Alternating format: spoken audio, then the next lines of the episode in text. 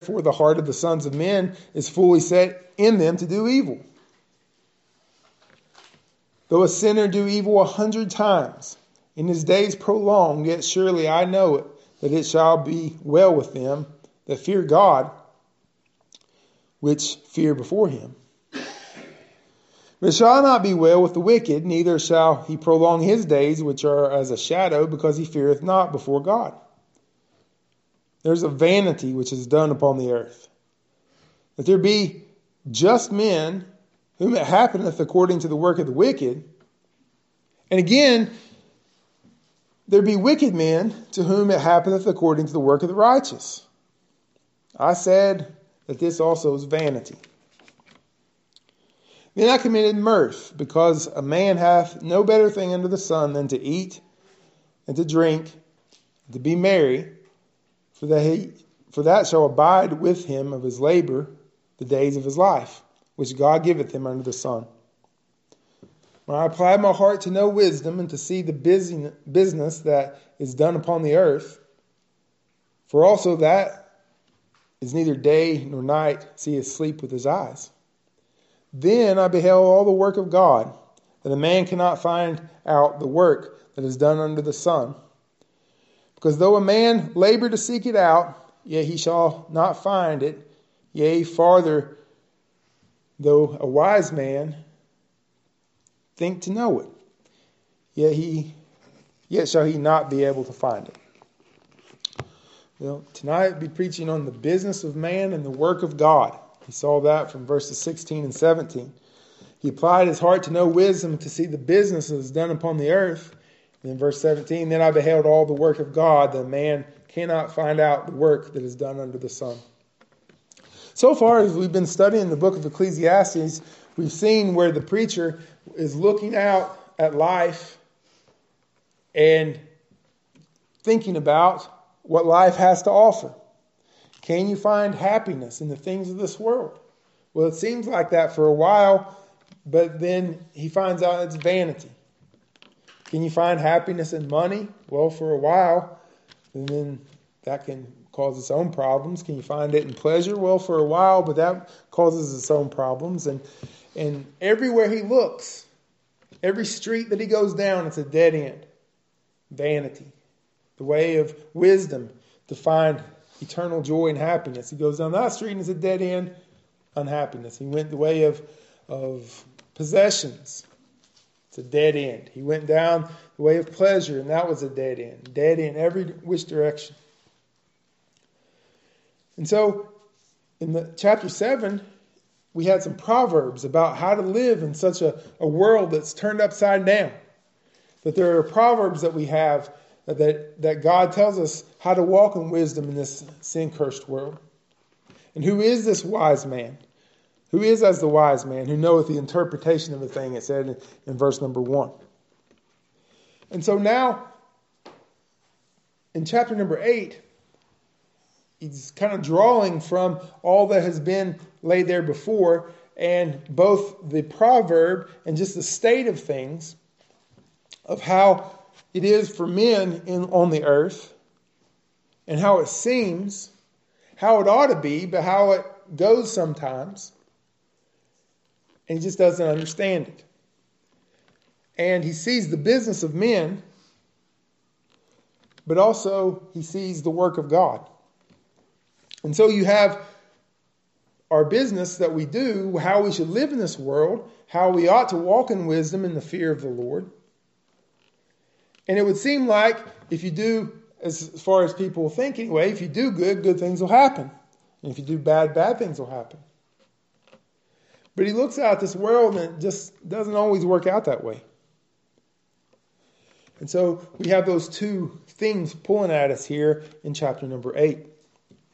So we're going to look at it um, in the four different sections that I think this is broken up into, and we'll see it in the terms of, of the business of man first, and then how we can um, bring that alongside the work of God. So, first we see the business of a citizen in verses 2 through 4. He counseled, I counsel thee, he says, to keep the king's commandment and in regard to the oath of God. Be not hasty to go out of his sight, stand not in the evil thing, for he doeth whatsoever pleaseth him. Where the word of the king is, there is power, and who may say unto him, What doest thou?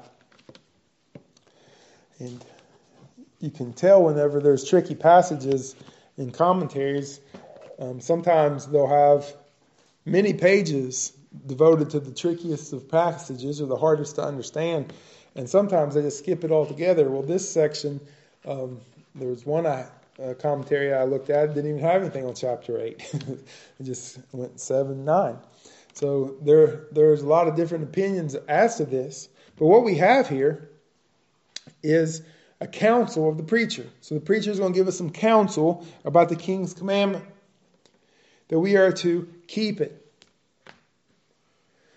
Um, now, keep can mean observe or um, obey or listen to. It can also mean guard or protect or keep within the bounds.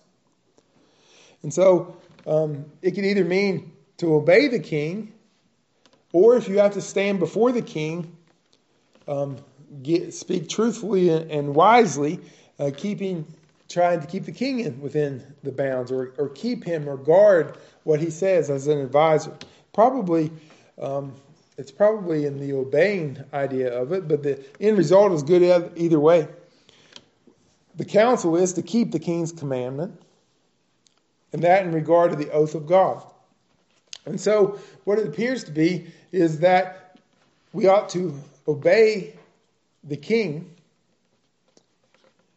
obey the authorities as far as we can. In a perfect world, in a perfect kingdom, the king would be just. The government would be just and righteous. Wouldn't it be nice to have a righteous government? That every law that is passed was a good law? And every decision that was made was a good decision? And every judge that passed the law had a righteous judgment. And every speech the king gave was a clean and pure and holy speech. Wouldn't that be that'd be wonderful, wouldn't it? To to say, you know, my, my king does righteous, my, my king does well. Or my government is righteous, my government uh, does what is right. Well, he says, I counsel thee to keep the king's commandment and that regarded the oath of God. And I believe that is in reference to the oath that the children of Israel made to, to walk in the ways of God and to walk under his covenant and to keep his law. So if if Israel had a king and and the king obeyed the covenant and the king obeyed the law and the people listened to the counsel of the king, and the people kept the, king's law because the king was keeping the God's law when the people would rejoice. That's what Solomon said in Proverbs. Um, the, the righteous, uh, or when they're in charge, the people will rejoice.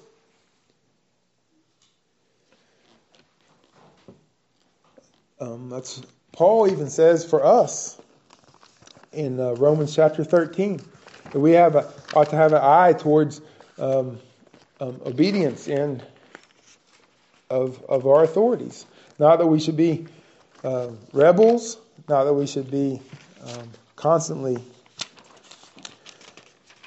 bucking against those in authority.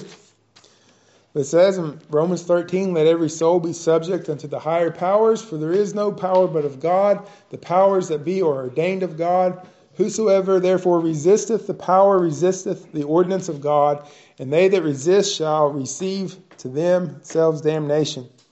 For rulers are not a terror to good works, but to evil. Wilt thou then not be afraid of the power? Do that which is good, and thou shalt have the praise of the same. For he is the minister of God to thee for good. But if thou wilt do which is evil, be afraid, for he beareth not the sword in vain. For he is a minister of God a revenger to execute wrath upon him that doeth evil. Wherefore ye must needs be subject, not only for wrath, but for conscience sake. For this cause pay ye tribute also, for they are God's ministers, attending continually upon this very thing. Render therefore to all their dues tribute to whom tribute is due, custom to whom custom, fear to whom fear, honor to whom honor. So, according to God's law, We obey the authorities. But notice it says, Be not hasty to go out of his sight. Stand not in the evil thing, for he doeth whatsoever pleaseth him. Where the word of a king is, there is power, and who may say unto him, What doest thou? So here's the flip side of that. What if we don't have a righteous king? What if we don't have a king that, that walks in all the ways of God? And you've got one that does whatever pleases him. And so he says not to be hasty to go out of his sight. Now, the, those that think it should be that uh, in the in the view of advising the king, and they say, "Well, stand your ground, do what's right, stand your ground." But this, uh, the other side of that would be that you got to be careful. You got to be careful around someone who doesn't have anybody over top of him. Somebody that can just who does whatever pleases him. Especially if one is wicked. So the counsel was to keep the king's commandment and stand not in an evil thing. So that's easy if the king is righteous, but what happens when the king is unrighteous? This is where it comes to vanity. Here we have the, the charge that we, we, are to, we are under the government that God has ordained, as the text says. But God says, don't stand in the evil thing. We must obey God. And what happens whenever the evil thing is what the king commands? So here we have that, that vanity and vexation of spirit. I am reading a book about the um, early Christians in the um, first couple centuries. And one of the most wicked of the, the Roman emperors despised Christians. And he would go from town to town and he would find Christian women and and defile them. He'd go in and, and kidnap them and have his way with them. And the the husband tries to stop it, he'd kill him. She tries to stop it, she'd kill, he'd kill her. But he did this everywhere he went. And uh, what, what were you to do? Well, many, many women um, faced persecution. Um, they were beaten and tortured and put to death. And they'd rather die, they said, than to than to submit to this wicked, uh, wicked emperor. One husband I read uh, said, "Well, we're going to keep the king's commandment.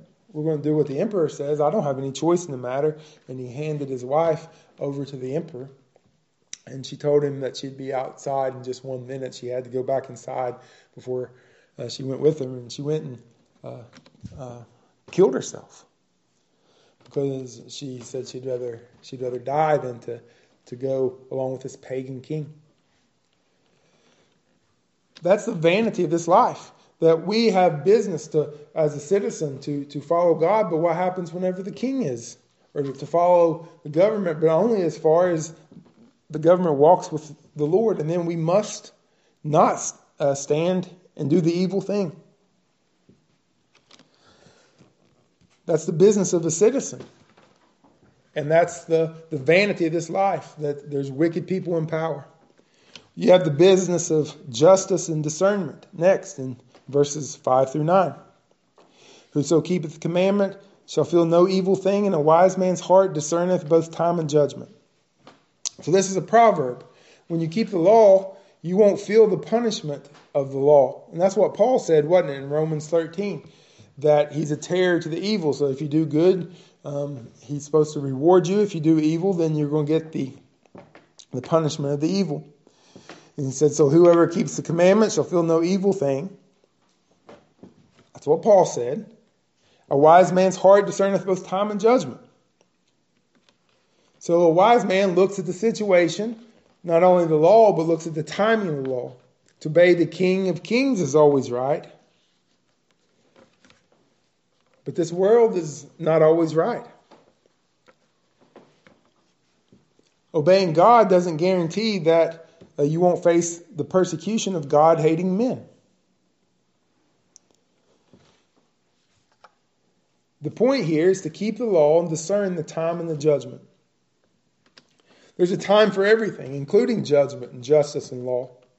I think the wisdom here is saying that the timing is everything. Timing is everything. Whenever I was uh, 16, I got a, a, ticket because my tags had expired in my car.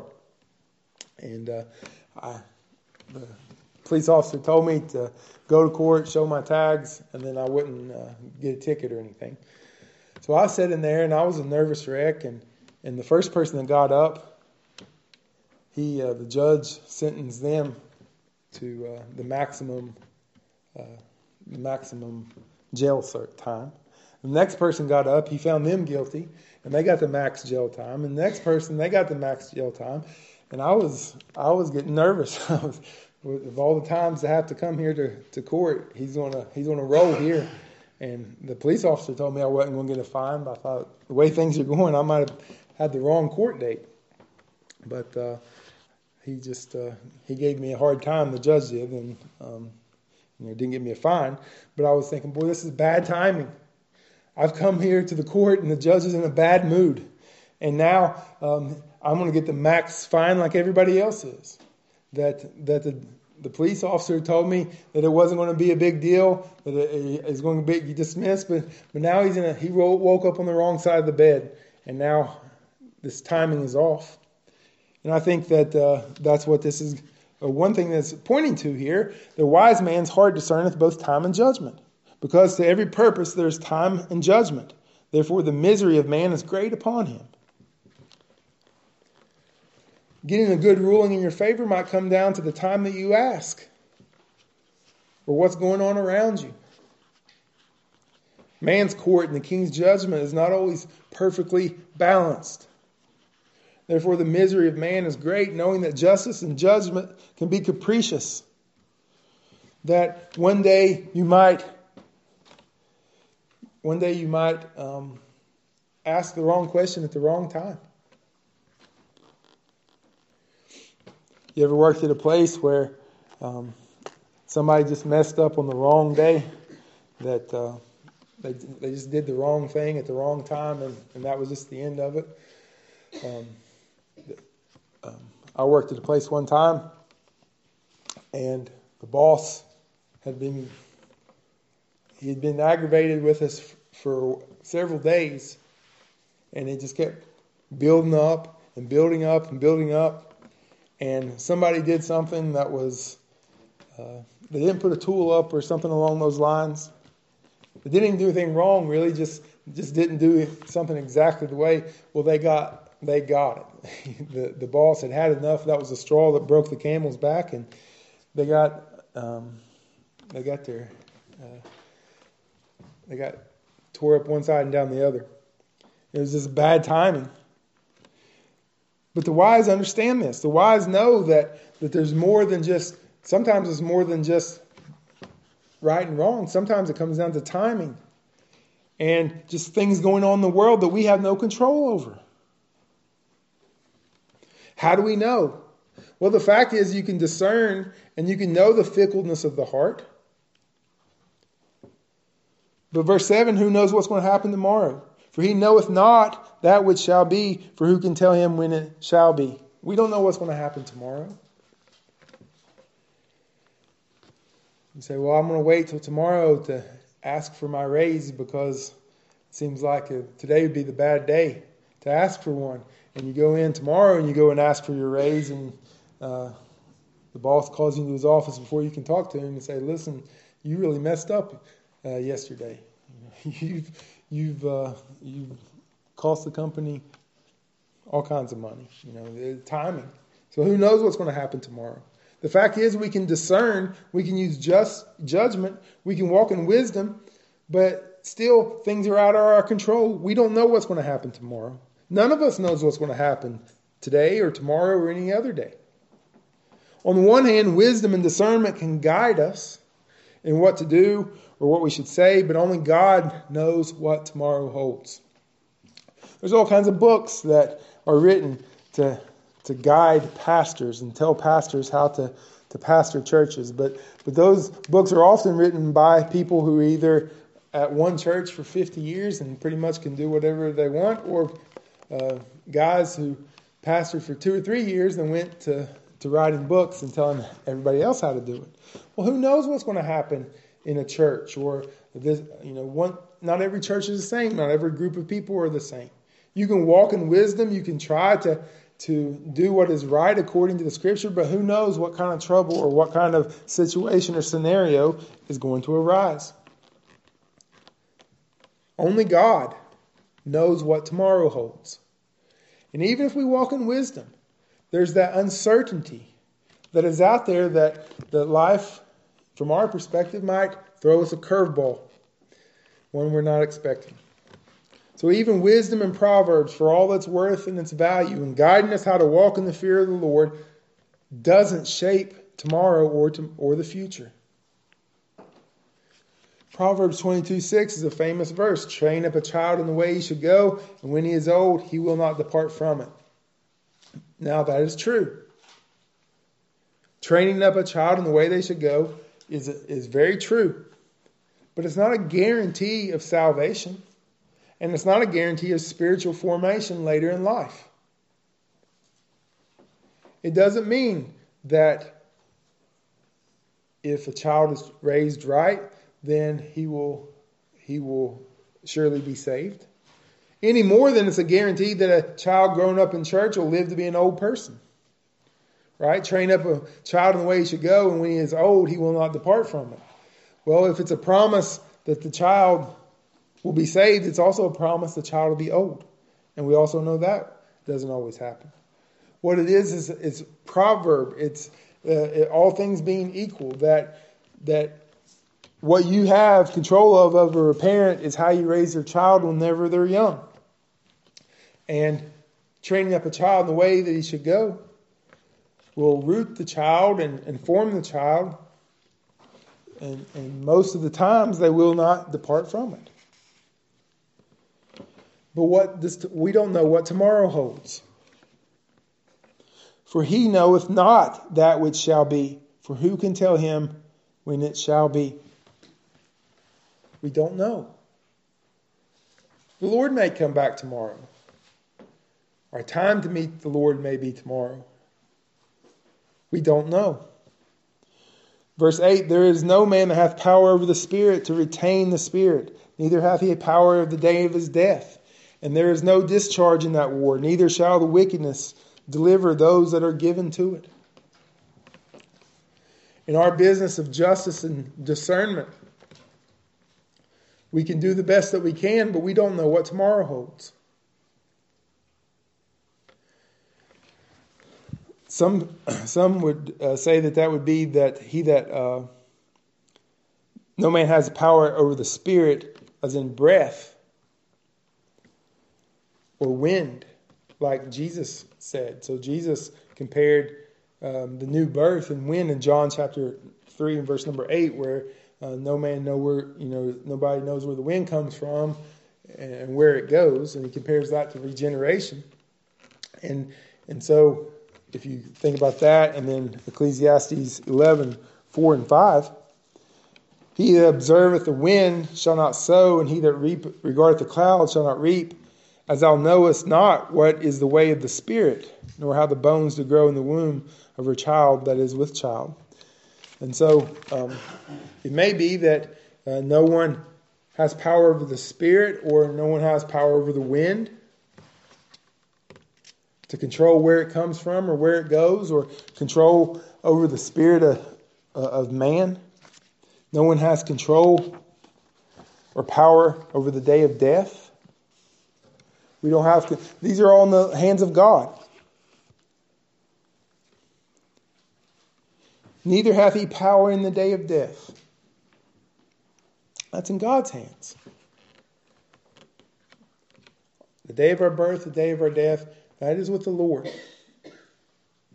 And so we may plan, we may walk rightly, we may walk wisely, but that doesn't give us any power over things that are outside of our control.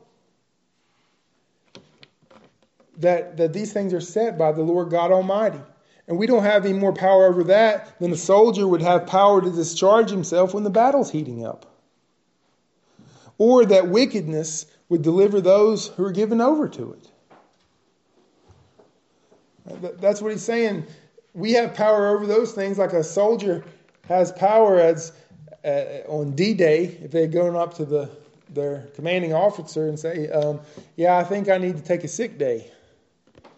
Um, I know that we're storming the beaches here, but uh, you know, I'm just not my my belly's hurting a little bit. They don't have power to discharge themselves in the heat of the battle. We don't have power over the wind. We are subject to a great many things under the sun.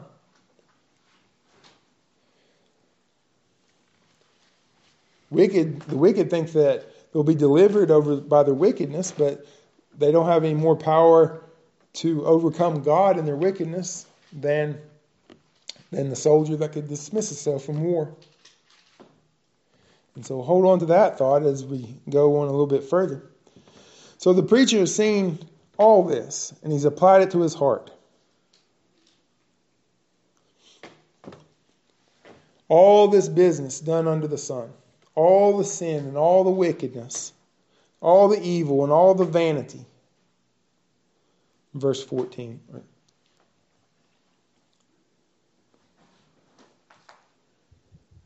One man rules, or verse number 10. You know, he's seen all this wickedness. It's vanity. Vanity. Vexation. Authority doesn't save. Wisdom doesn't save. Justice doesn't save. Leadership doesn't save. Well, now he's looking at business and judgment. And that starts in verse number 10. And so I saw the wicked buried who had come and gone from the place of the holy, and they were forgotten in the city where they had done so, and this is also vanity. The preacher looked out and saw the wicked being buried. Life and death comes to all men. The wicked thought that they could get away with it through their wickedness, but he looks out and saw them buried. But notice where he sees them. He saw them coming and going from the holy place, the place where wicked men ought not to be, let alone freely come and go. Coming out of the temple, there's wicked men in and out, in and out. We read sometimes in the Old Testament where men would touch the ark and immediately die, or offer strange fire for, to the Lord and they were immediately um, killed. And then sometimes the wicked just got away with it. Time godly King Josiah came around, there were sodomites that built houses all along the temple, connected to the temple. And and you could sit there and watch the wicked come and go and nothing happened to him. Solomon said, This is vanity and frustration. It's frustrating to see wicked men and evil people in position of power and influence over other Christians, and to watch them come and go freely as they please, seeming without any judgment at all. Men who take the word of God and twist it and turn it for their own filthy gain and then nothing happens to them. Men who stand up behind a pulpit and, and say, say, Thus saith the Lord, and then just start making stuff up and telling people to send them their money. And that way they can be wealthy and, and, and using the Word of God for their own influence and their own advantage in and out of the holy place. And, and they just keep on going, keep on going. Verse 11, because the sentence against an evil work is not executed speedily, therefore the heart of the sons of men is fully set in them to do evil. Why does that happen? Why do people why are people so bold in their wickedness? Well, when justice isn't served quickly, men set their hearts to do evil. When you get sentenced to death, and then you have 30 years of appeals, the death sentence loses its power to curb any wickedness. So if you if you murder somebody when you're 25 years old and you get sentenced to death and you're still on death row when you're 55 appealing things, you know, that that's not any kind of judgment that's going to warn anybody else not to do that. People, some people, you know, people will risk going to jail for 30 years for a crime, and they weigh it in their mind and say, "Well, I'm going to rob this store, and I might get 15 years for it, but I also might walk away with several thousand dollars." And I think the risk is worth it, so I'm going to rob the store. I mean, that's what they do. It's it's a risk assessment they do, and they say, "I would, you know, I'm not going to die, and it's just 15 years, but I'll think of the reward if I get away with it." So if if you have a judge that says, "I'm going to sentence you to death, but not until you're old," then that doesn't curb anybody um, from committing the crime. But you know, if he said, "I'm sentencing you to death, and you're going to die in the morning," that might start getting the people think. And that's the point of this. If the the sentence isn't executed speedily, then the heart of the souls of men is set fully to do evil. Look what's happening in all these big cities where they have those crooked DAs. Somebody will get arrested and they'll throw them in the picture. What happens when you say drugs are illegal, but then you don't arrest anybody for selling drugs? When you got needles laying all over the place and people walking up and down the street high as a kite. That's why, because there's no ju- swift justice judgment, and then so people don't care about doing right or wrong. Well, there's a point to this. Verse 12 Though a sinner do evil a hundred times, and his days be prolonged, yet surely I know that it, is, it shall be well with them that fear God, which fear before him.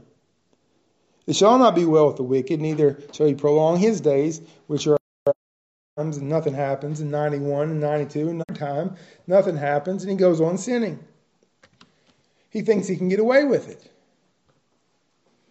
Lightning hasn't struck me down. I haven't had some some slap from God. It must be well, but it won't be well with the wicked. See, it's not because God is unjust, it's because he is long suffering and patient. God has promised that the wages of sin is death, and there is a judgment coming for all those who are found outside of Christ. And that judgment day is coming. It's coming. And you say, well, it might not come for 20 or 30 years. Well, it might not come for 20 or 30 years, but the, the, the judgment is coming for eternity. It's a sure thing. And so the sinner thinks, well, I can get away with it because I'm living, uh, I'm still alive. But actually, what's happening is the goodness and long suffering patience of God is seen as leniency and license in the sinner's eyes. They don't fear God, and it will not go well for the wicked.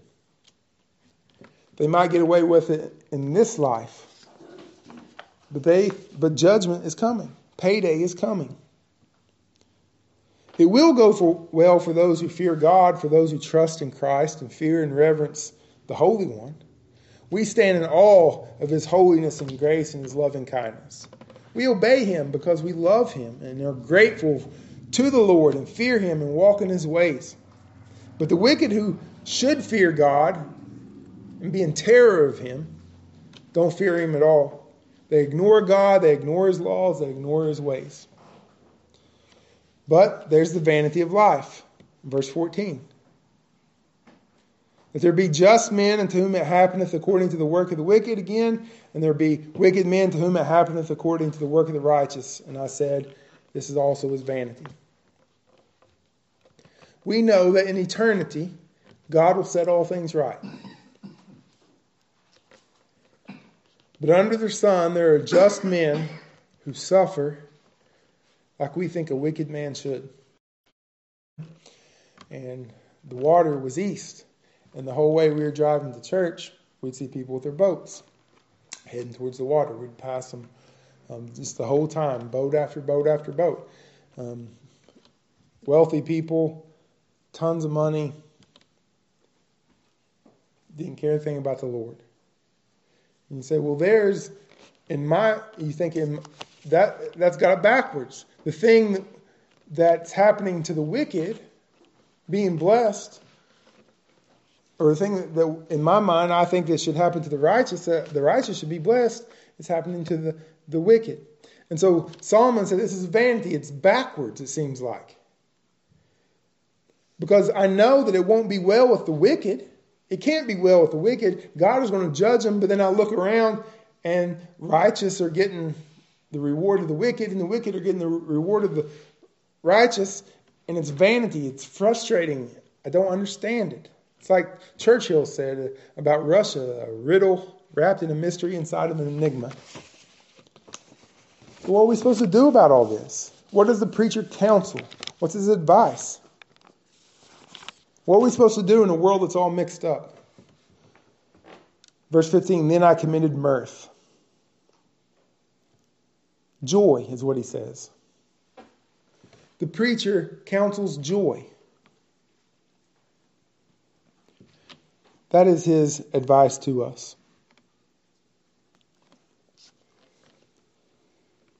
A man hath no better thing under the sun than to eat and to drink and to be merry, for that shall abide with him of his labor, the days of his life which God commandeth him under the sun.